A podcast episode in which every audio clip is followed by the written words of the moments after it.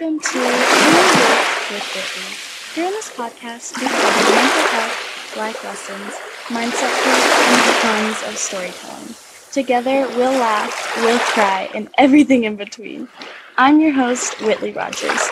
I'm a certified life coach and mental health advocate. I'm also a survivor of sexual and mental abuse. I'm here to open up those conversations that are normally uncomfortable or hush-hush in society. Keep listening for bits and pieces of my personal journey and insights along with other interviewees.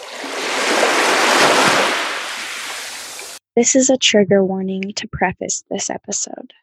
This episode may include explicit content, graphic details, or heavier, sensitive, and mature topics. Listen at your own risk and take precaution if you suffer with a mood or mental disorder, suicidal ideation, or a victim of abuse, rape, or trauma. The following episode could contain such content. The last thing I want is for this episode to trigger or provoke negative thoughts or feelings for you. All right. I am here today with a new guest with me, and I am very excited to dive into this subject because it's something that hits close to home for me and I'm very passionate about. So I'm excited to bring another expert, and I will let her introduce herself since we are doing it through Zoom and I don't know you personally. What is your story and who are you?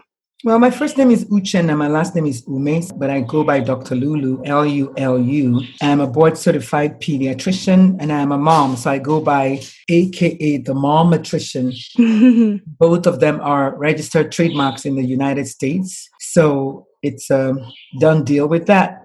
In other words, you can't borrow it and you can't use it. So I am a pediatrician, and I'm coming up in July of next year on 30 years as a pediatrician. And so a couple of years ago, I had a 7-year-old patient of mine attempt to hang himself twice.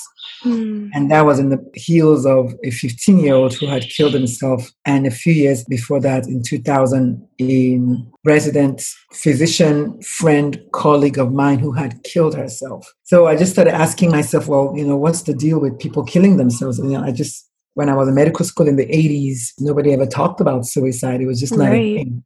I decided to just see if I could start looking into, well, even if adults want to kill themselves, not that it's okay, but why would kids want to kill themselves? Right. That was the bigger one. And so my son, because I came home, I think he said, Mom, you look like you've seen a ghost. I said, yes, I feel like I've seen a ghost. Mm-hmm. And he said, what are you going to do about it? I said, you know, I don't really know what I'm going to do about it. Then we now decided, what if I just go to his school and speak to the kids about bullying and stuff like that? He suggested that. So I was like, you know what? Maybe I could do that. The place I worked at, I asked them if I could have a day off every week to go to the schools and talk about stuff. And they were like, no, we need you to work full time. And I was like, no, you don't. And so essentially, without a new job, I just like, no, I'm going to go. I'm done with being a pediatrician. I need to figure out why. This is bigger than pediatrics. This is bigger than me. Mm-hmm. It's just too big. If there's no kids in the future to inherit the earth, then what are we doing? Right. And so anyway. So long story short, I launched my speaking business by just doing Facebook Lives and just drawing people's attention to this. Like, did you know that so many kids were killing themselves so many times and so many minutes or whatever? And I was like, what? You're no kidding. So then the more I started looking into it, I said, you know, maybe I could write a book about this because so many people really don't know about it. Right. And so one thing led to the other.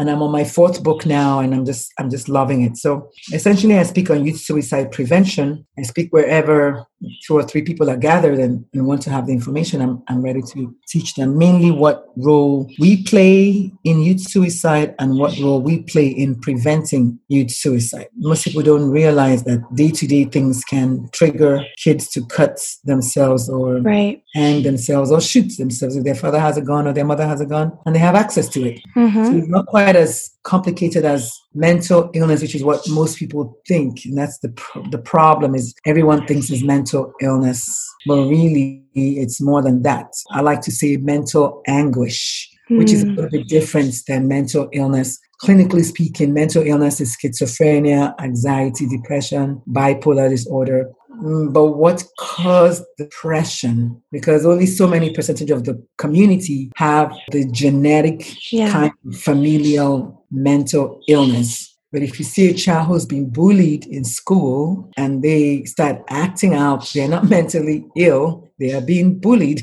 If a child is being molested by their parents or whatever, I don't know, the child has observed their mother as a victim of domestic abuse or domestic violence, or their father killed their mother, or their mother killed their father went to jail, or there's substance abuse, or there's emotional neglect. All of those features of ACE, which is adverse childhood experiences, if a child observes those, we call them ACEs, about 10 factors that I kind of listed a few of them already. Incarceration, a history of suicide in the family or a major loss of a loved one, emotional detachment, parental abuse, parental divorce, parental neglect, things like that cause emotional pain, which the child can manifest anyhow that their body chooses to manifest trauma. And then as they get older, the studies have shown that they have a high rate of suicide, the more the check off those factors of the list. So if you get a child who is happy and playful at 4 and suddenly at 14, maybe he happens to be a black boy, we're going to call AJ, and he, because he's black, the police,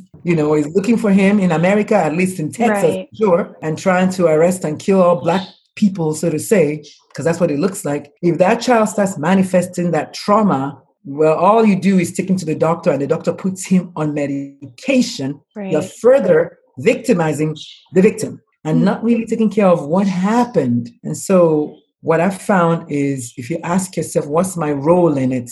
Most people don't want to ask themselves what's their role because they don't want to believe that they have a role to play. The gentleman across the street from our house, 2 houses to the left, shot himself in July, I think, or in August. My boys knew him. He was the same age as my middle son. And they knew him because they went to school with him because we've lived here for a little while. I didn't know him. But when they started describing him to me, I said, you know what? Oh, my God, I think I knew there was a kid, a tall kid. I used to wear dark clothes and used to walk. They were like, yeah, that's him. I'm like, oh, my goodness. I didn't even know he lived on our street. But imagine the fact that I knew I've seen such a child before, but I never stopped to ask him how he's doing or what was going on. Only for me to find out that he had a history of cutting, he had a history of depression, and his parents had a gun in their house. So we all have to accept our roles in it. We cannot just look the other way and just call it mental illness and just go about our business. If you really go into the WHO prediction paperwork, you see that relationship issues top mental illness as the number one cause of suicidal behavior.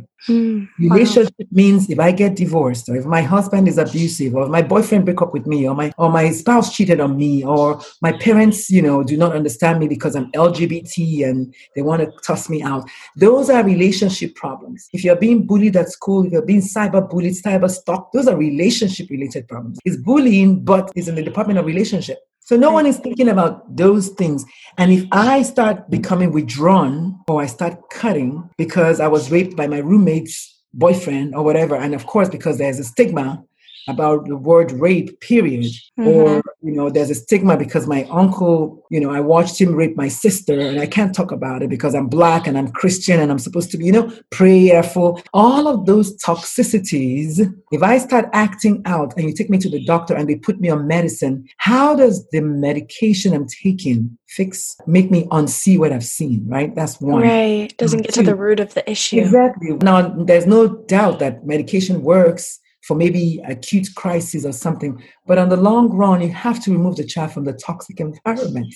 You can give me all the pills you like. If I go back to my toxic environment, I'm going back to my toxic environment. That's it. I might not even want to take the pill. And then I might just want to take all of my pills at one time. So we have to be very careful. Trauma is so real. And really, that's what I do. I talk about suicide from the angle of trauma because I'm mostly talking about youth suicide, but even for adults, even adult suicides. You know, most people who kill themselves, doctors, because I'm a doctor, most doctors who kill themselves are what we call burnout. They just push to the max, and doctors are not allowed to call a timeout. We're not allowed to say anything. Yeah. We're supposed to just come to work every day with our game faces on. And the world judges us, and we judge ourselves, and our colleagues judge us. Everybody judges us. No wonder doctors have the highest rate of suicides of the white-collar jobs out there. Right. One doctor every day, or 1.1 is enough because it's 400 a year. And that study was done in the 70s. So we don't really know how many it is. Since the COVID-19 happened, I know everyone has been hearing, if you're on Facebook or if you're on social media, you've seen pictures of doctors and nurses and nurses and more doctors who've just been killing themselves up and down because this is real. People are exhausted. They're overwhelmed. They are literally fried. And then they have nothing to live for. They just feel hopeless and purposeless because it's like, it's not going to end. It's an unending thing. Imagine a 6-year-old child who's going through this. I mean, or a 9-year-old. So if you just Google bullying and suicide and see how many cases of kids who kill themselves, and you see the next thing you see is, oh, they were after being bullied incessantly, or after relentless bullying, or after being bullied. You always see something like that. I want people to just wait before you jump into the big phrase mental illness. What if it's not mental illness? What if it's something else and we're just putting a Band-Aid over it because we can? Even if you don't have a diagnosis, you can struggle with your mental health and just struggle and have hardships in general. And one of the highest rates of suicide are college-age kids. They were fine before they went to college. Right. To college, maybe they are missing home, maybe they are overwhelmed. Now they have to take responsibility for themselves. Maybe they live far away from home. Maybe they have a huge course load. Maybe they're not happy with their course load. Maybe they got sick. Maybe they broke up. Maybe they got HIV. Maybe they got raped.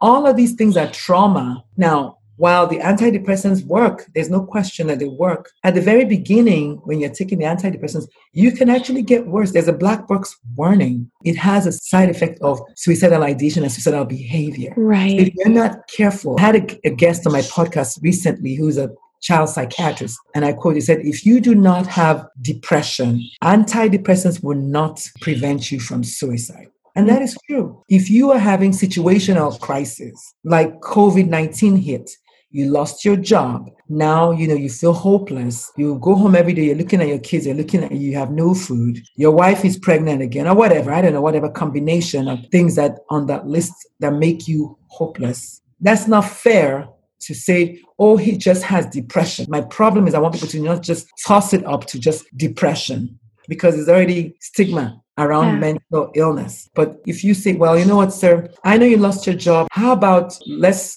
get you to a coach. There's some things you can do because we are all multifaceted. And maybe, just maybe, that gentleman, like my wife, she didn't lose her job from COVID. But during this COVID-19, she launched a business. She said, you know what, she's very good with her hands. She can do 4,000 pieces of puzzles. She cook, she loves to bake. She's so good at those things. And I was like, you know what, girl, you need to harness this, your creativity. And she launched a business making t-shirts and masks and face caps and all these things. And she has everyone is just emailing requests up and down because she decided to put her creativity to work. And now, she's making t-shirts of Black Lives Matter and all kinds of things. But, she could have also just said, oh, I don't know what I could do. But all she needed was a little bit of encouragement and a little bit of coaching. Okay, well, let's look at the things that you're good at. Something like that. I'm just giving as an example. So I'd rather you teach me how to fish than give me a whole load of fish, right? Because when I'm done eating the fish, I'm going to be hungry again. But if you teach me how to go and fish, chances are I'm not going to starve. That's what I really want them to focus on. The fact that you can be suicidal without a prior diagnosis of mental illness. Yes. And now, thankfully, if you just look into the research, you see that there's been a lot of research trying to actually make suicidal ideation its own entity. Found that many roads can lead to that, and it's not necessarily just mental illness. As a matter of fact, 80 to 90% of people who have mental illness, who have medication and proper care from their family members and all of that goodness, they don't die by suicide. 80 to 90% of people who have mental illness do not die by suicide. Case in point, when we had the Enron scandal and a lot of people lost their investments, we had a very, very high rate of suicide at that time. Mm-hmm. Why? Those people didn't have depression before they lost all their money, but ultimately the road led to suicide. Yes, they had a depressive crisis at the moment, but prior to that, they were not mentally ill. So people don't want to go to the doctor because they don't want to be labeled with mental illness when really what's going on is maybe something, or maybe toxicity at work, Right. And all they need is just ears to listen and things like that. I could go on and on, but it's obviously I'm very passionate about it. But also we have to, at one point, stop and ask ourselves, in the last 4 years, suicide rates have nearly tripled. And in the last 4 years, prescription strength antidepressant use has also nearly quadrupled. Wow. The math cannot be right. I mean, you don't have to believe me, but it doesn't change the fact that the math cannot be right. This is what it is. And it's obvious that even though it's 2020 and we're becoming more comfortable talking openly about these things, it's becoming more popularized, that we still have a lot of misunderstandings and ignorance around suicide and mental illness and mental health. And just through the different scenarios that you've talked through, it's very apparent that we don't understand it and we don't try to treat it at the root and cut it off at the root instead of just putting these Band-Aid fixes over it. So I'm curious what you think are like warning signs or red flags to look out for when it comes to children or teens who may be suicidal. Because if you're unaware of these numbers or this reality, you might miss it entirely. So let's talk about that. I think the main thing is when it comes to children, especially teenagers, believe it or not, suicide or suicidal behavior can mimic normal teenage behavior. It can, to some extent. Case in point is a lot of kids, people that even just adults who have come on my podcast told me that, you know what, when I was suicidal, when the day I attempted suicide, I tried to make it look like an accident. And so how many accidents are really suicides that we didn't know, right? We don't know. Right. Okay, that's one. And then most teenagers do, there's a degree of recklessness in teen behavior. It's what teenagers do, involved in just being a teenager. So one of the symptoms of suicidal behavior is recklessness. It is a change in mood. And when I say change in mood, I mean the child can become just happier because now they've made up their mind to kill themselves and their mood actually lifts and they're happier. Or they're depressed. It's a down mood. And so the onus is on the parent to know their child, knowing that each child or each daughter or each son is different. And so you know how they're acting. That should draw your attention to them. That's not normal behavior. And then you ask the right question, what happened versus why? Because why tends to be more judgmental. What happened tends to be more inquisitive and actually curious. And it's like, I want to know more open. And then there's substance abuse. People who get sad, depressed, upset, hopeless, they can and often do use substances to help them cope, feel better, eat tobacco, whatever, right? And then there's anxiety, there's a feeling of being trapped. Nothing is going to happen. Oh my goodness, I can't move anymore. I can't. I just want out. And then there's withdrawal. There's all of those things that I mentioned at the beginning. There's a mnemonic called ISPATHWARM, ISPATHWARM. Is ISPATHWARM. That mnemonic is the symptoms, suicidal behavior. The only thing that is missing in that is ISPATHWARM, which is ideation, substance abuse, P is purposelessness, A is anxiety or anger, I think. T is trapped, H is hopeless, W is withdrawn, A is anxiety. So one A is anxiety, one A is anger, I think, yeah? And then R is recklessness, and then M is mood changes, so ISPATHWARM. The only thing missing in that with children is they tend to, and even in adults too, they tend to start giving away their prized possessions. Like, no, I want you to have this. No, but you love that. Yeah, it's okay. I just want you to have it. Yeah, but this is like your favorite jacket. That's okay. I just want you to have it. Something like that, right? Yeah. One of the cardinal signs of that, and again, like I said at the beginning, just recklessness, talking about death, asking questions about death, writing about death, drawing about death. Regular happy kids don't do that.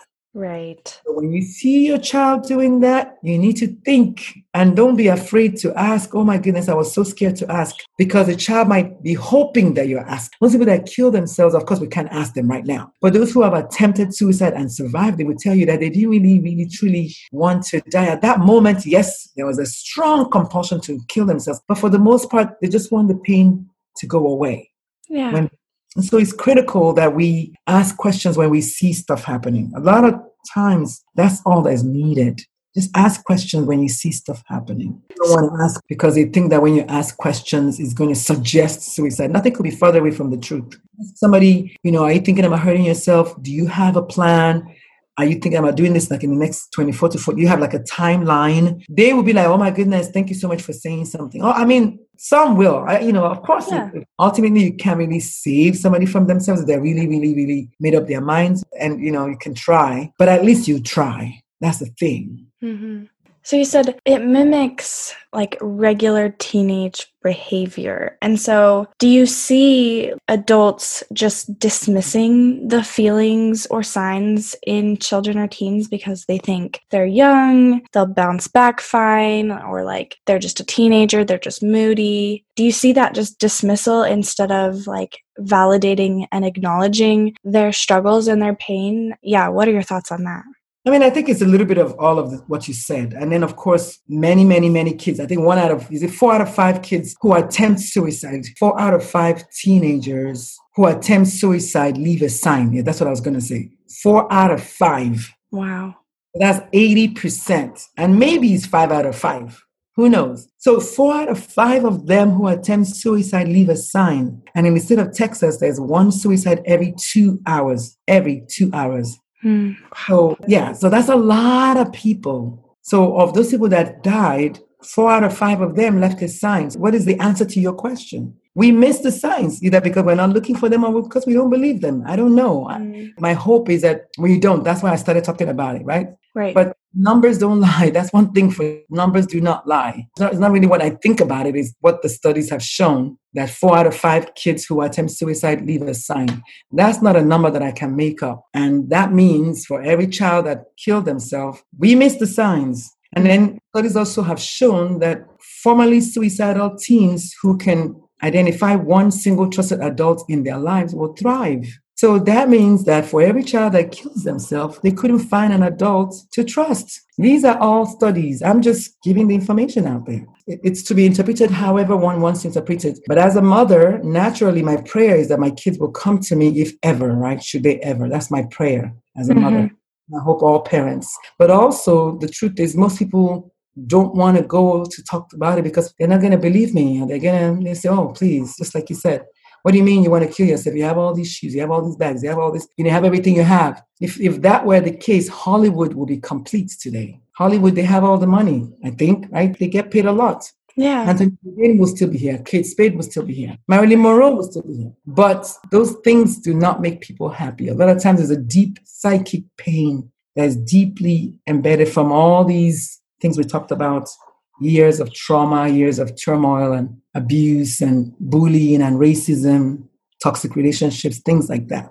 Yeah. I had a lady on my podcast once, her son died, and she was like, nobody had any idea. Mm. In the podcast, I started asking her questions, and she was like, her son's lacrosse, or was it her son's hockey teacher, had noticed that his mood was really elevated on their way to one of their games. And then the little boy had asked his dad, what happens if people kill themselves? Where do they go? And then he asked his mother, what does the Bible say about suicide? Nobody talked to each other about it. And then they had just done this Dead Poets Society, I think, in their poetry class. And the poetry teacher said he was writing really dark poetry.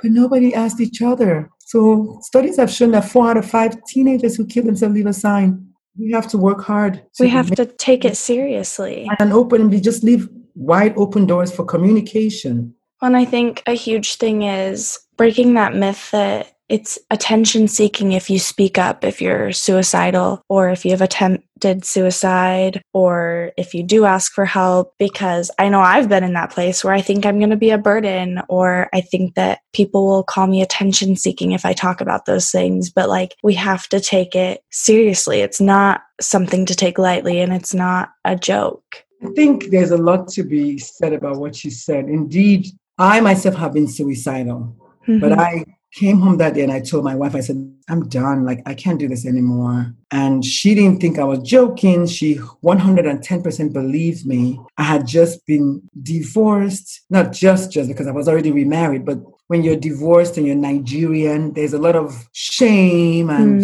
stigma about that, being a single mom. We're trying to raise three boys by myself, so to say, and being in the military and trying to put my game face on every day, like all is well, and really, truly, I wanted to just scream into my pillow, right?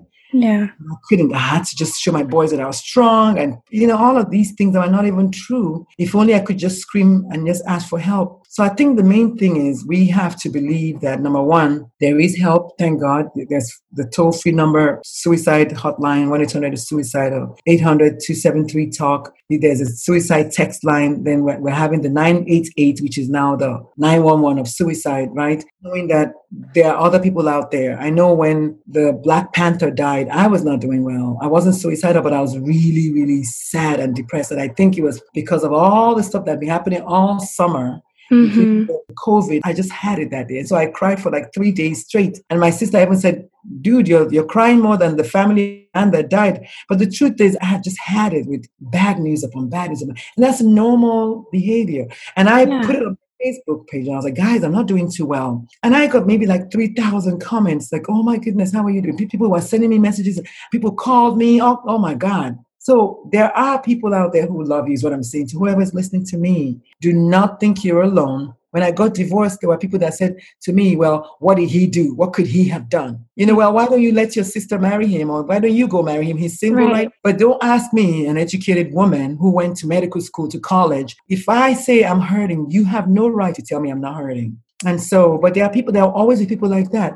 But you can't live your life for those people. You have to believe that there are enough people that care. And I think also in the sense of thankfully, the emotion usually comes as a wave. And then after a while, it lifts up a little bit. So what you need to do is have some things written down that you need to do whenever that feeling comes, because sometimes it's overpowering, including leaving your house, getting out of the house if you have a gun. It doesn't have to be a gun. It could be a knife. It doesn't be a gun. But studies have shown that homes that have guns, they have, I think, 25% more chance or something, 8 times more likely to have a fatality in that home because of that gun, that firearm. Yeah.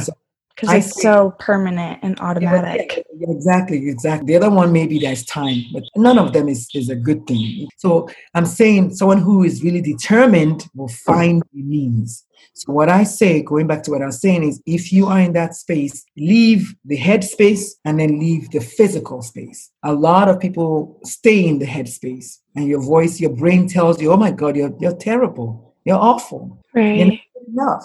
And then you believe it, and then you buy into it, and it becomes a vicious cycle. So if you can just tell yourself, when the going is good is when you need to write down all the things that are good about you, all the things you know you're good at, people that love you, whatever, people that you can call, the hotline, your psychologist, your therapist. Well, have all those people at the ready, because it might come again, right?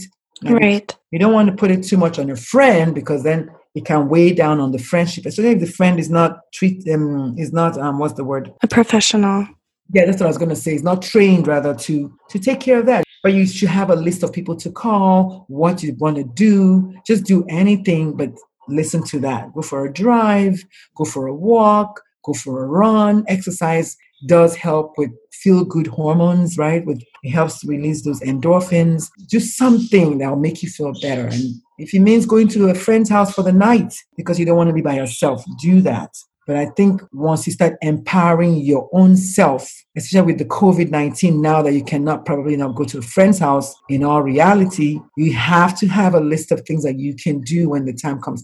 What I tell my patients, my young teenagers, is call 5 of your friends and ask them, what can you do to make their day better? What you're doing is taking your mind out of your own self and putting it into them to help them. And then becoming helpful is a good thing. It makes you feel better. And then you might even help them. Maybe they even have had a bad day that day. Like, oh my goodness, thank you so much for calling me or whatever. Yeah. So what do your suicide prevention initiatives look like? How do you think we prevent suicide?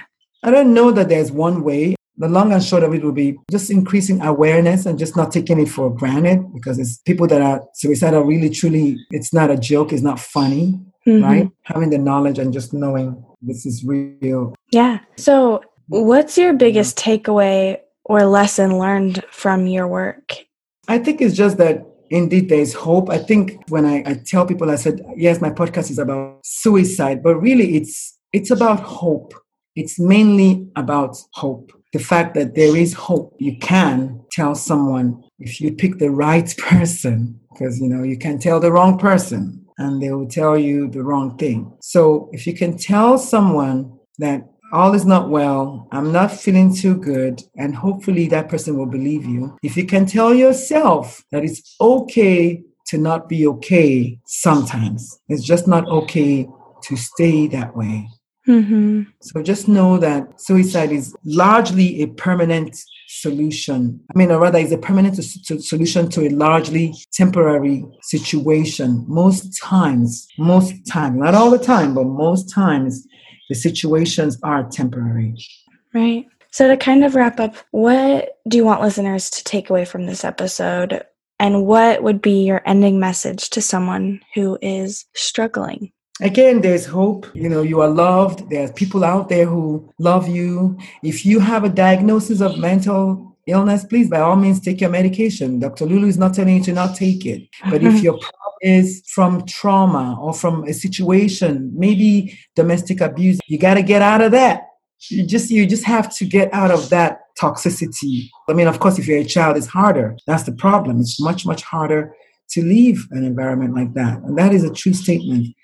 But if you can help it, if you can, get out of the environment, tell somebody, call someone. For those who pray, pray. But prayer without the action is really not going to get the job done. And I think that's one of the things I try to dissuade people from saying, oh my goodness, just go and pray about it. Sometimes it's not that simple. I had a guest on my podcast who told me that her grandfather used to sexually molest her from when she was 6 to when she was 16. And when he died, she didn't want to go to the funeral. And her family didn't know why. Eventually, when she broke down and told them, they were like, oh, you're not the only one. I mean, like, what? What is that?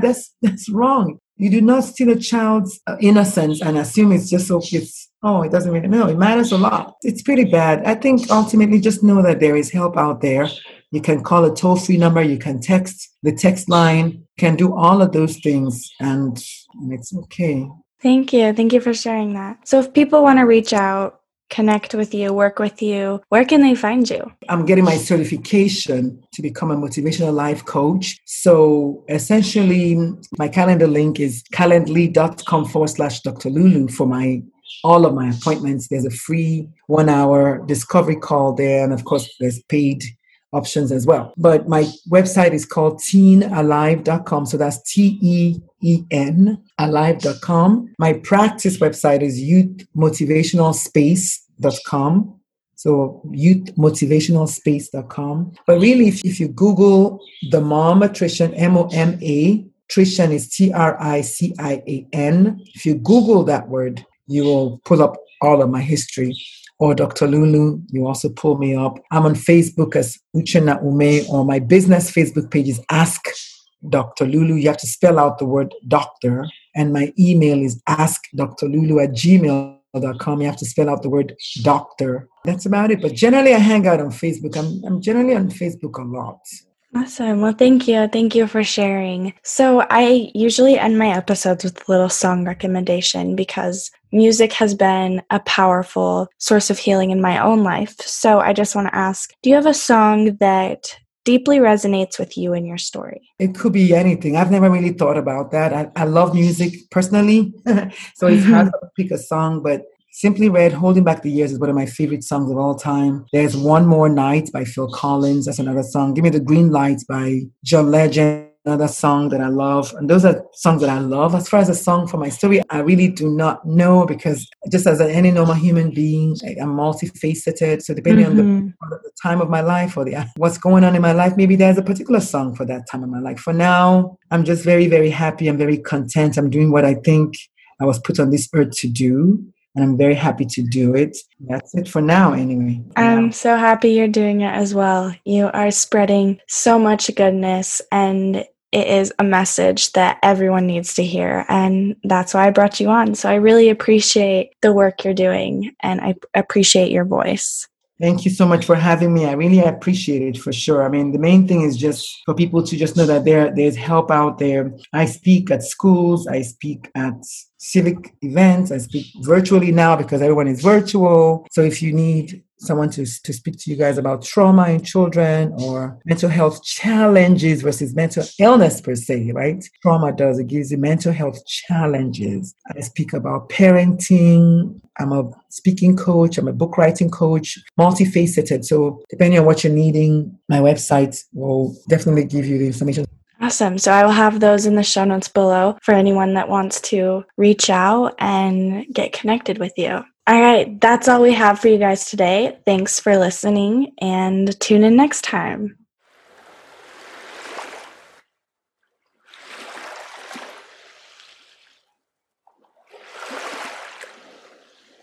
I hope this podcast left you feeling empowered, better understood, and less alone in this crazy thing called life. If you like what you hear, leave a rating or review and share it with your friends. Thanks for listening and tune in next time.